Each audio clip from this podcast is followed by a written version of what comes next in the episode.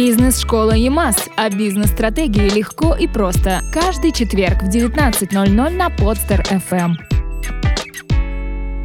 Как уже представил мне Андрей, меня зовут Светлана Чеботарева. Я директор правового агентства «Паритет». Будем идти быстро, без философии, только практика.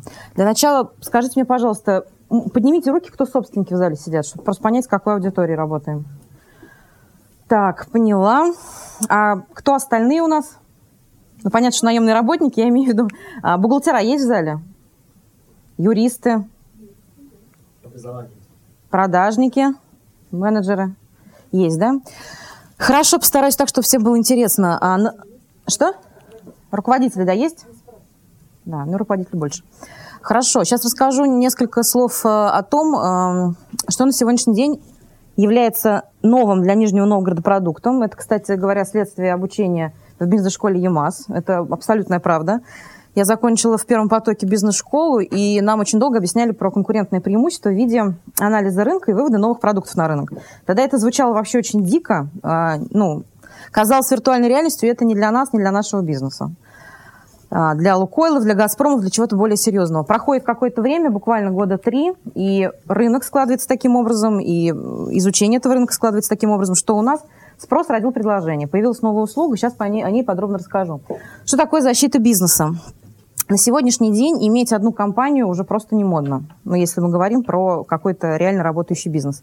Как правило, э, в бизнесе, будь то услуги, э, производство, еще какие-то направления, как правило, несколько компаний входят в группу компаний. У кого так? Поднимите руки. У всех так. Тогда такой вопрос задам. Кто знает, что такое дробление бизнеса и у кого это есть в компаниях? У всех есть. А, у всех или только у одного человека, который поднял руку? А вообще нужно расшифровывать, что такое дробление бизнеса? Давайте кратко скажу. То есть э, на сегодняшний день вообще это модное слово. Москва, Питер, они э, только этими терминами общаются. Дробление бизнеса – это когда предполагается, что вы осознанно, как руководитель, либо как собственник бизнеса, разделяете свой бизнес для того, чтобы минимизировать риски.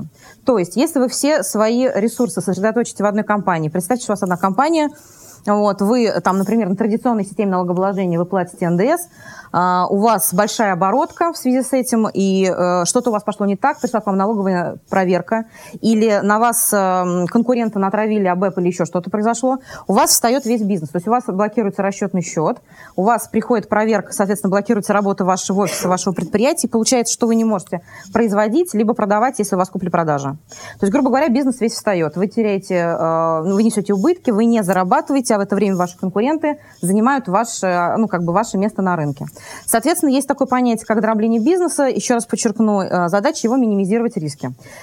Темой сегодняшнего выступления у меня заявлены пять основных ошибок, которые могут стоить вам компании. Значит, э, что, сюда, что, как бы, э, что в эти пять ошибок входит, я скажу чуть попозже. Какие задачи вообще хочется решить сегодняшним выступлением? Основное, моя основная задача – это привлечь внимание к тем угрозам, которые на сегодняшний день у нас существуют на рынке. Это та сфера, в которой погружен бизнес на сегодняшний день.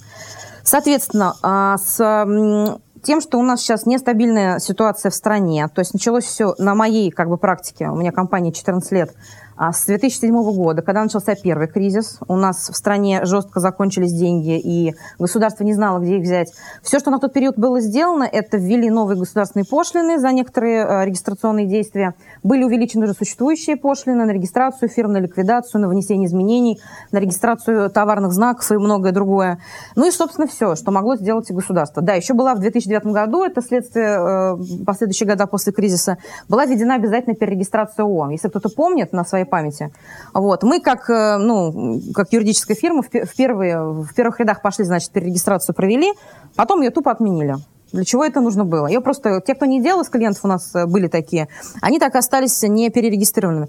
Был сбор в бюджет таким образом. То есть госпошлина, пускай небольшая на тот период времени, плюс нотариальные расходы, которые тоже мы платим государству в большей степени. Соответственно, 2009 год проходит, мы начинаем готовиться к Олимпиаде. Если кто-то не помнит, у нас была Олимпиада в Сочи. Все деньги идут на большую стройку, клиенты наши крупные, те, которые зависят от «Газпрома» и от «Лукойла», они все приходят, плачут, говорят, нам никто не платит, говорят, все, все деньги уходят на стройку, но вы держитесь, Олимпиада пройдет, все будет нормально. Проходит Олимпиада, мы неожиданно присоединяем Крым.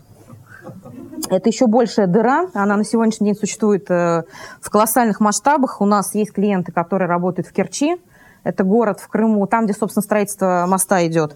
Это вообще бездонная дыра, бездонная просто, которая сосет в себе деньги э, государства.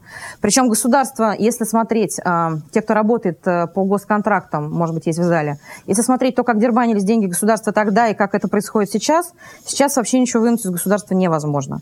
То есть государство, все федеральные крупные проекты, где финансирование идет из их средств, прописывает на уровне постановлений правительства. То есть если вы захотите, например, а, я не знаю, ну, вы, например, клининговая компания, вы захотите убираться в офисах а, фирмы, которая является подрядчиком при строительстве этого моста.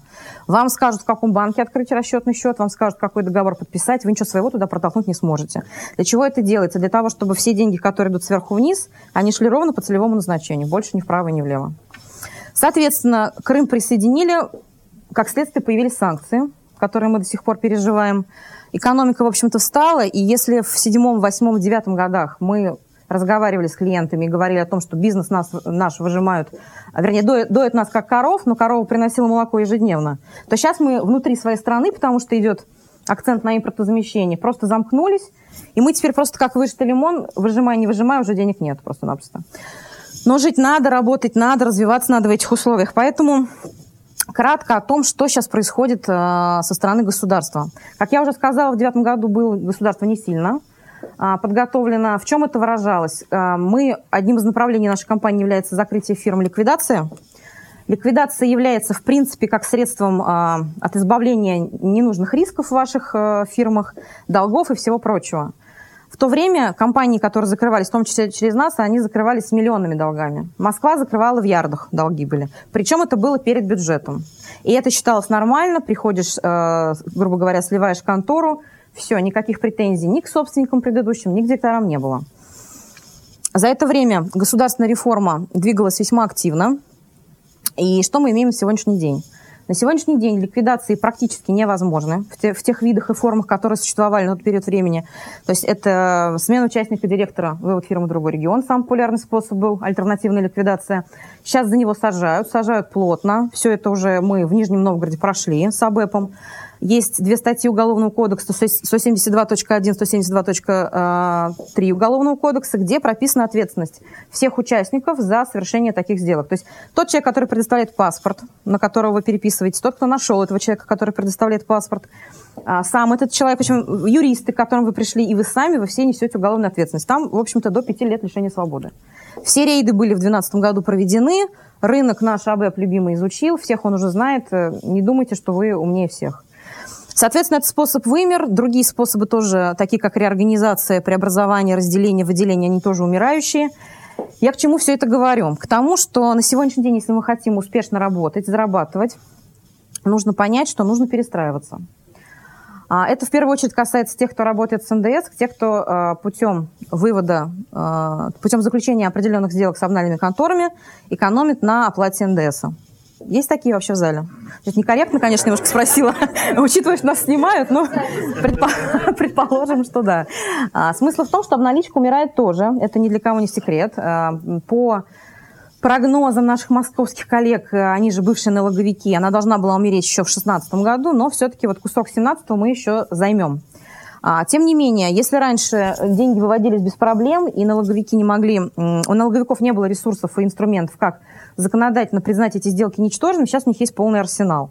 То сейчас проверки проходят практически в каждой компании. То есть если раньше выездная проверка, это было какое-то событие, к которому бухгалтера готовились заблаговременно, и им нашептывали их коллеги из налоговой, что готовьте, у вас будет проверка там и так далее. И они закрывали фирмы до этого момента. Сейчас такого нет. Сейчас вообще э, встречки это просто ну, на раз, два, три. Это вообще как э, обычное, э, обыденное явление. И выездные проверки проводятся практически ну, раз в год у одной компании это 100%. Соответственно, здесь нужно понимать, что проверки не избежать, поэтому нужно просто к ней подготовиться. Что нужно делать и как быть, сейчас немножко расскажу. Во-первых, нужно определиться со стратегией. Я сейчас буду разговаривать, говорить немножко, может быть, не в рамках презентации, но по сути, чтобы плавно было. Во-первых, нужно определиться со стратегией. Стратегии бывает две. Первое – договориться с проверяющими органами. Договориться – что значит договориться? Это когда вам предлагают, ну, вернее, не предлагают, вам насчитывают НДС, тот, который вы как бы сэкономили. Говорят, ребята, вот тут, тут и тут вы должны заплатить его. И эти суммы, как правило, составляют 15, там, 17, 20 миллионов и так далее. Потому что налоговый период для проведения проверки 3 года. Это не то, что вы за один год куда-то вывели, а за все три последующих, э, ну, предыдущих года. Вы договариваетесь на более мелкую сумму и продолжаете работать. Это те фирмы и те бизнесы, которые завязаны на долгосрочной какой-то работе, которые ну, не хотят уходить с рынка и которые точно будут продолжать работу. Есть компании, которые м- не хотят договариваться, говорят, я не хочу этого делать, я не хочу платить этих денег. Причем здесь клиенты делятся на две категории. Первая категория – это те, которые реально ничего не делали. Вот они реально нигде не воровали, и они реально заключали договора с контрагентами и не подозревали, что это обналичивающая компания. Потому что обналичивающие компании раньше занимались только обналом, потом они немножко модернизировались, и э, для того, чтобы им вычистить и обелить себя перед налоговиками, они добавляли к своей работе основной по обналу ну, такую работу для красоты еще реальную. И поэтому вы, заключая такой контракт с такой компанией, могли просто не знать, что это обналичивающая фирма. Вы заключили контракт, заплатили деньги, вам поставили товар или там оказали услугу, вы закрыли все документами. Налоговая пришла и насчитала НДС. Почему? Потому что эта фирма у них в черном списке, потому что она у них точно обналичивающая и ряд проверок по другим клиентам это доказали. Клиент приходит и говорит, я не хочу платить, я не знал, не должен был знать и так далее. Соответственно, в этом случае мы рекомендуем идти по значит, э, формально, ну, то есть, грубо говоря, соблюдать все тонкости законодательства и выполнять все то, что прописано в налоговом кодексе. Сразу хочу сказать, что в налоговом кодексе, помимо обязанностей налогоплательщика, которые нам транслируют налоговики, и все знают их прекрасно, есть еще и права. И их там достаточно много. И основное излюбленное мероприятие и занятие налоговиков – это это занятие, которое я ну, сравниваю с работой коллекторов – у нас налоговики сейчас точно так же работают с налогоплательщиками, как коллекторы. То есть воздействуют психологически. Как правило, через бухгалтеров, а, как правило, не на официальном уровне, то есть э, под официальным уровнем я понимаю официальную бумагу, которая подкреплена э, подписью и печатью э, соответствующей налоговой инспекции, основанием, почему проводится проверка или какой-то запрос делается, и, соответственно, а, ссылками на законодательство, в рамках каких а, статей налогового кодекса вызывается этот человек на допрос, или, например, а, запрашиваются те или иные документы. Как правило, это просто звонки бухгалтерам или директорам, если есть мобильные сотовые телефоны, и, соответственно, если не приедете, то будет плохо. То есть вот здесь клиент должен понять, то есть он готов договариваться или он готов идти в рамках закона, то есть э, вы нам запрос, мы вам ответ, вы нам запрос, пожалуйста, мы вам ответ. На какой процент имеется ним договариваться? Сейчас они звереют и хотят... Звереют они с каждым днем. Нет, смотрите, на самом деле у нас в офисе, это не шутка, раньше был кроволол. Ну, это вообще... У нас всегда есть аптечка, и всегда есть кроволол. И приходили ко мне люди, ну, в основном это целевая аудитория была мужчины, э, кому за 50 с дрожащими руками просили кроволол и рассказывали мне историю жизни с момента их э, значит, работы на первом предприятии. И этот период, вот эти люди, они просто боялись налоговиков, понимаете? Вот это психология. Вот он боится, он трясется, он не будет... Э, ну, то есть, какие бы доводы не, не мы ему не приводили, какие бы документы у него не были, как бы они в порядке у него не были, он готов договариваться. На вопрос, зачем вы ко мне пришли, к юристу, он говорит, ну, поговорить. За жизнь вообще хочется выплеснуть это все. Сейчас приходят, никто кроволол не просит, уже все просят коньяк. Мы уже завезли коньяк, всех официально приглашаю, всех напоим. Реально тоже поговорить за жизнь, но уже приходят более молодые бизнесмены, замученные проверками, просто замученные проверками, на стадии того, что вообще мне делать с бизнесом, куда мне дальше идти. Вот. И здесь имеет смысл договариваться, если, как я уже сказала, вы точно знаете, что у вас хорошее направление, что у вас хорошая доля на рынке, грубо говоря, у вас нормальный стабильный заработок. Ну вот. И тогда вы просто понимаете, что стратегически, наверное, лучше заплатить. Но тут надо тоже понимать, что если вы заплатите один раз, вы будете платить всегда. Я вам могу сказать так, пределы такие. Если от 15 до 20 миллионов насчитана налоговая, 2 миллиона на сегодняшний день они просят в чистом виде. То есть я не знаю, сколько это в процентах можно посчитать. 30 процентов? Ну, опять же, надо смотреть, что насчитали, на основе чего насчитали. Потому что если вам говорят это устно, это ни о чем. Сколько у нас не было клиентов, которым насчитывали, мы говорим, пусть принесут акт, ну, посмотреть, на что ссылаются. Может быть, там вообще из пальца все высосано. Нет, верите на слово. Вот тут надо просто понимать, как далеко вы готовы пойти. Потому что у нас клиентов очень много разных, кто-то вообще принципиально не платит. Это такие толстокожие мамонты, которые прошли 90-е, которым все равно, что им скажет налоговая. Вот. И мы сами у них учимся тоже быть толстокожими, но такие клиенты тоже есть. Поэтому тут нужно выбирать, нужно смотреть каждый индивидуальный случай. Потому что если, например, как вариант, э, если вы не хотите платить, вы должны понимать, что из этого региона вам придется уйти. Я не говорю в плане бизнеса, я говорю в плане а, местонахождения юридического адреса вашего юридического лица. Потому что если это будет Нижний Новгород, это все налоговикам будет понятно. Идем дальше. Значит, что хотелось бы, на что хотелось бы обратить внимание? На задачи. То есть как подготовиться к проверкам и защитить их в процессе. И готовиться к проверкам надо, и защищаться надо. Читайте налоговый кодекс, ходите на семинары, это я вам точно рекомендую, потому что то, что было актуально еще года два-три назад, сейчас уже совершенно по-другому все воспринимается. Более того, Хочу вам сказать такую вещь, если раньше налоговики не общались друг с другом, у них не было таких вот круглых столов, не было таких вот мастер-классов, сейчас у них обалденная а, система менеджмента выстроена, я не знаю, не знаю, где они учатся, в каких бизнес-школах, но у них а, обмен опытом идет по полной программе. А недавно в Москве мне показали мотивацию налогового инспектора, обычной налоговой, ну, обычного какого-то налогового органа. Там вообще Лукойл жестко на потанцовке. У них количественные показатели, качественные показатели по количеству исков, поданных на возмещение НДС, по количеству выигранных дел. То есть там такая пестрая мотивация была, что думайте сами, вообще интересно им сами договариваться или нет. Понимаете, тут опять же вопрос того, что вообще нужно этому человеку было подтянуть, этому инспектору. Какой план выполнить. Дальше, значит, выявляете непрофильные активы, избавляйтесь от них все незаконные действия, если вы выбрали стратегию э, идти по закону, то есть формализовывать процесс, все действия надо обжаловать. Вот, грубо говоря, нарушили что-то, а, не доказывайте им устно этого, дождитесь бумаги. Когда будет бумага со ссылками, дальше пойдете все это дело обжаловать в суде. Судов на 30% э, больше, чем за последние три года по налоговым спорам. И практики много разной. И по России, и по Нижнему Новгороду, и по Нижегородской области в том числе. Делайте ваш бизнес прозрачным, что это такое – Вначале говорил о том, что дробление бизнеса очень модная вещь, и некоторые ну, бездумно делают это дробление. Кто-то прочитал в интернете, кто-то узнал от бухгалтера, от друзей, там, ой, у тебя бизнес раздроблен, давай я тоже. Это сейчас в тренде. То есть тут нужно делать таким образом, чтобы активы были в одном месте, риски были в другом месте, фирма, которую вы продвигаете, и бренд, который у вас на рынке продвигается и узнаваем среди аудитории, он был вообще в третьей корзинке. Потому что все в одном – это ну, крах, это смысла никакого не имеет. А, также задачи, какие решаются в рамках защиты бизнеса. А, предотвращение утечки информации. Очень распространенное на сегодняшний день нарушение. Было когда-то популярно в начале тысячных, когда директора наемные сливали информацию. Я понимаю, сейчас немножко разношерстная аудитория, но все равно скажу. Бухгалтера сливали информацию. Сейчас, к сожалению, стали появляться случаи, когда наемные сотрудники а, помимо, грубо говоря, собственника, сливают информацию за какие-то блага для налоговой. Вот у нас три кейса было в том году. Не знаю, насколько это будет растиражировано в этом, но не написать не могла.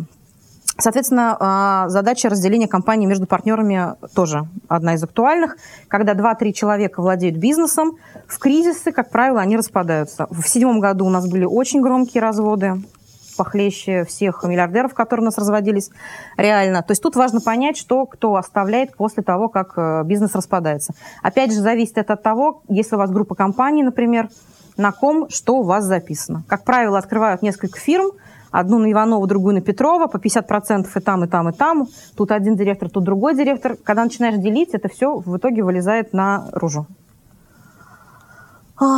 Что может заинтересовать госорганы? Значит, эм, краткая информация. Раньше ко мне приходили клиенты а, и говорили о том, что хочу закрыть компанию, начинаешь разговаривать. Почему? Три года фирма существует, и сейчас ну, близится проверка налоговая. Мы заглянули, не поленились налоговый кодекс, не нашли этой нормы. Откуда вообще у нас люди взяли, что три года налоговая проверка не проводится у фирмы, никому не известно. Могу предположить лишь то, что наш президент во многочисленных обращениях говорил о том, что бизнес не будут трогать первые три года.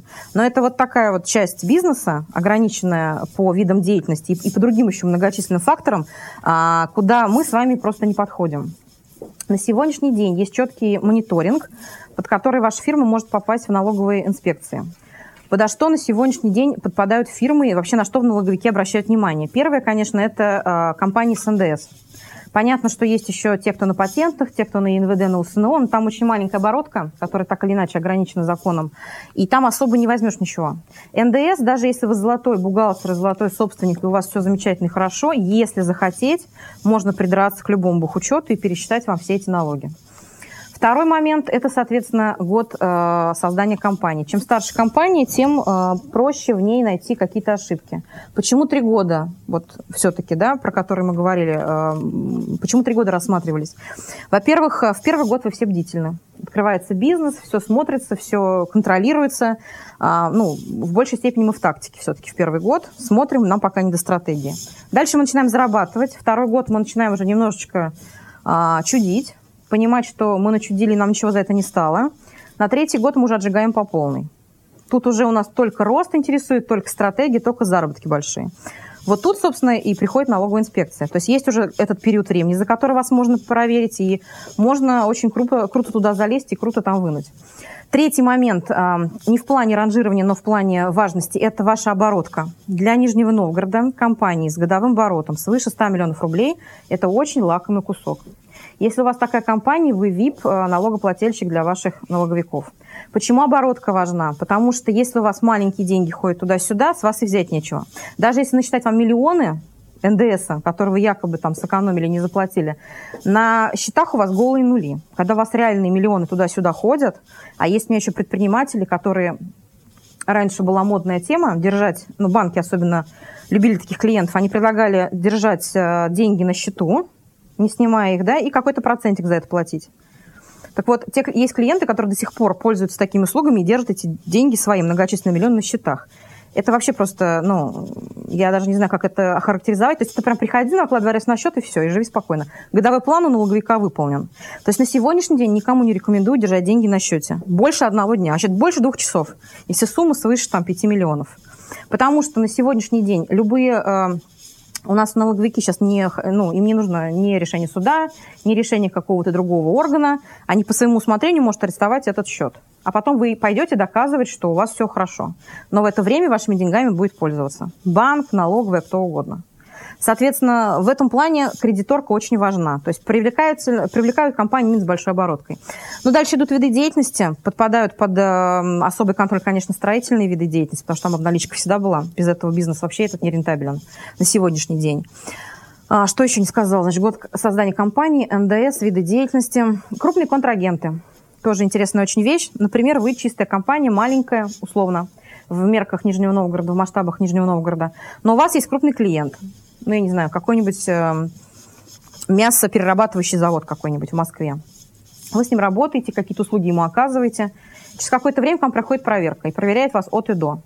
На самом деле интересны были не вы, интересен завод, с которым вы работаете. Его пасут и его проверяют.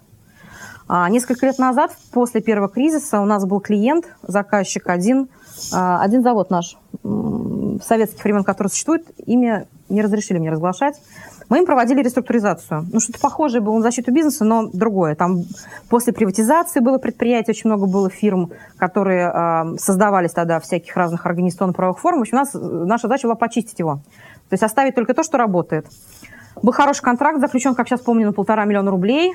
Мы за полгода всю работу сделали, занимался я, очень интересно было. И деньги такие прям приличные по тем временам. Да, не по этим приличные тоже. Мы закончили контракт, писали документ, все расстались. Через полгода ко мне приходит налоговая. Я ну снова 6%. Мы не можем понять, что надо от нас. А, юридически, фактически адрес совпадает, все документы в порядке, все сотрудники на местах, все оформлены официально, ну все, что можно было выбелить, выбелено. Нас проверяют и проверяют, проверяют и проверяют. Я уже бухгалтер говорю, 6% снова. Я говорю, что проверять здесь? Скажите, что не так с нами? И после некоторых приватных бесед мне просто говорят о том, что, ну, на самом деле проверяем не вас, а вот это вот предприятие, и мы подозреваем, что вы для них обналичили полтора миллиона. Я говорю, как мы можем обналичить, мы не можем эти деньги снять, то есть там целая куча, опять же, вопросов. Это никому не интересно. В итоге мне насчитали штраф, я сейчас не помню, за что этот штраф был, что-то 5 или 10 тысяч рублей, я за его заплатила, чтобы только, ну, отстали от меня, потому что, когда проверяли меня, к нам пришел инспектор, сел за стол, и недели полторы он у нас сидел. И это, я вам хочу сказать, напрягает очень сильно. Небольшую юридическую компанию. Я уже не говорю про серьезные бизнесы, которые занимаются производством или чем-то еще. Поэтому э, крупные контрагенты также интересны для налоговиков, а вы как следствие тоже имейте в виду. Вовремя делаем, ведем всю первичку, подписываем все документы, храним все папки, контакты, явки, пароли и все остальное. Ну, тут прям буквально слайд посвящен про э, проведение проверки то есть мы возвращаемся, к сожалению, сейчас к тому, что было в 90-х, когда маски-шоу были. У нас есть один клиент, познакомились тоже на обучении в бизнес-школе ЕМАС, он не из Нижнего Новгорода. У него был настоящий маски-шоу полтора года назад в другом регионе, когда пришел новый генерал на должность, и который, подчищая один рынок, решил, нашел несколько лакомых кусочков в другом рынке. И э, по старинке было возбуждено уголовное дело на супругу. Для того, чтобы закрыть это уголовное дело, предложили переписать заводик. Все очень просто. Мы не думали, что вообще это будет в жизни еще раз возврат к старому.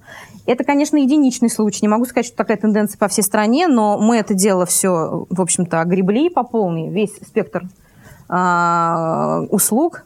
Я ездила полгода в этот регион, не видела город ни разу. Только аэропорт, гостиницу и офис. Больше не видела ничего.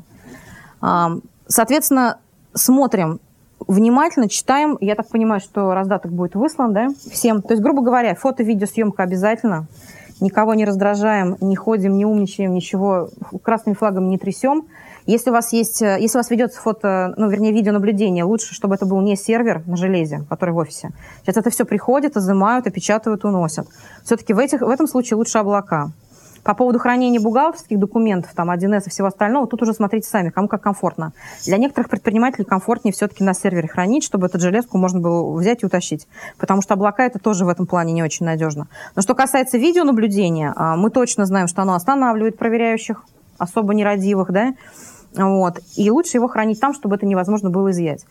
Соответственно, если есть возможность связаться с юристом, связывайтесь. У нас есть масса законов, которые вы можете самостоятельно прочитать. Это и закон о полиции, это и закон об оперативно-розыскной деятельности, это и закон 294 ФЗ, который другие проверки регламентирует. Можно сделать, и я вам рекомендую сделать инструкцию для ваших сотрудников, потому что вот сейчас вы здесь сидите, немножко так прокачаетесь, придете и скажете, все, я знаю, как вести себя при проверке.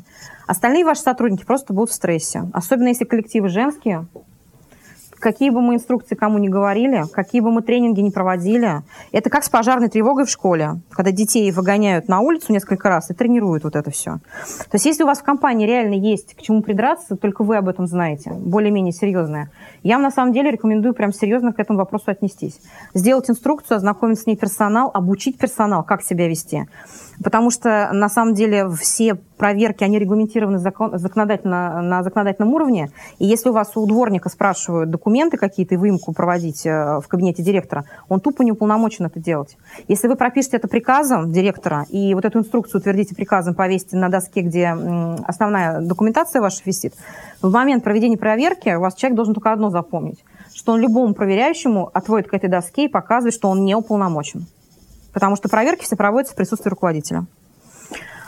Ну, для небольшого количества бухгалтеров все-таки скажу, да, уверена, что это не вы, уверена, что это не про вас, но тем не менее. Когда э, компания работает с обнальными конторами, есть такая у некоторых бухгалтеров привычка хранить в своем ящике выдвижном печати этих контор, в 1С хранить учет этих контор – и документы все, которые относятся к этим конторам. Как вы сами понимаете, при проведении проверки тут даже доказывать ничего не надо. Приходи, бери, уходи. Еще бывают пароли наклеивают на э, ноутбук. Реже все стало вот это встречаться, но это есть. То есть если вы работаете все-таки по этим схемам, убирайте это все из своего офиса. Эм, один лайфхак тоже вам скажу. Э, когда у вас группа компаний, например, которая не, по видам деятельности даже различается, но это все ваш бизнес, да. Бывает как, например, э, магазин какой-нибудь розничный, производство, там какая-нибудь фирма, которая оказывает услуги. Ну и чего греха таить, одна бухгалтерия на всех. Ну, понятно, собственник же один. И, собственно, это одна бухгалтерия в одном помещении находится, вот в таком вот. И приходит проверка любая с предписанием проверить ромашку. Но если у вас в этом помещении еще и Василек и Лютик, загребут все документы по всем компаниям. Вот это наиболее распространенная ошибка, она очень многих встречается. Убирайте бухгалтерию, разделяйте ее, иначе это будет небезопасно. А в идеале вообще убирайте ее куда-нибудь подальше от основного офиса, где у вас сидит, ну, где у вас юридический адрес и предполагается, что должен сидеть исполнительный орган, то есть директор. Соответственно, кратко пробежались, не предъявляем документы, которые не относятся к проверке, читаем внимательно, как бы, какая бы паника ни возникала, читаем то, что написано и что требуется показать. А, отвечаем на вопросы строго в рамках трудовой функции. Документы только по описи передаем, соответственно, в копиях желательно. Вообще всегда на выемку документов требуйте соответствующую бумагу. Что вам предоставить, в каком объеме, все подготовим. Очень хорошо можно ссылаться, если все-таки бухгалтерия не была обнаружена в момент проведения проверки на этой площади, можно ссылаться на то, что она у вас на аутсорсинге в другом месте, и вам надо сделать запрос бухгалтеру или там юристу, и мы, конечно же, все подготовим и принесем дополнительно в другое время. Главное не паниковать. А, что мы делаем в рамках ну, как бы услуги защиты бизнеса? Первым проводим аудит. Что это такое? Вы к нам приходите, мы переворачиваем песочные часы, и вы нам на бумагу выкладываете все, как у вас на сегодняшний день в бизнесе. Сколько фирм, какая чем занимается, какая система налогообложения, какие денежные потоки куда идут, какие поставщики, какие клиенты. На, наша задача выгрузить на бумагу то, что вы как бы и так знаете, но держите в голове. Очень много интересного происходит с предпринимателями, когда приходят э, группа лиц, например, директор – наемный собственник, финансовый директор и бухгалтер. А, собственник думает, что у него уже давно нет обнала. Потом, когда начинаем все это дело на бумагу выгружать, бац, оказывается, на зарплату мы снимаем по 600 тысяч рублей ежемесячно. Человек не в курсе, в стрессе. Бухгалтер говорит, ну, конечно, у нас так и никак по-другому быть не может.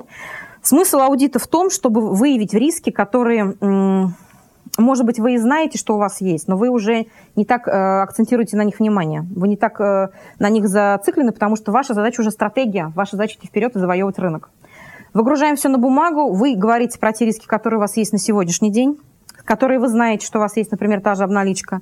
Мы через какое-то время, взяв паузу, изучив ваш аудит, говорим, какие риски в целом есть у вас по вашей группе компаний. Основываясь на нашей практике, основываясь на практике, которая у нас в стране и, в принципе, в связи с тем, что происходит вокруг. Сделали аудит, выявили риски, дальше мы переходим к разработке новой схемы или оптимизации вашей существующей. Что это значит?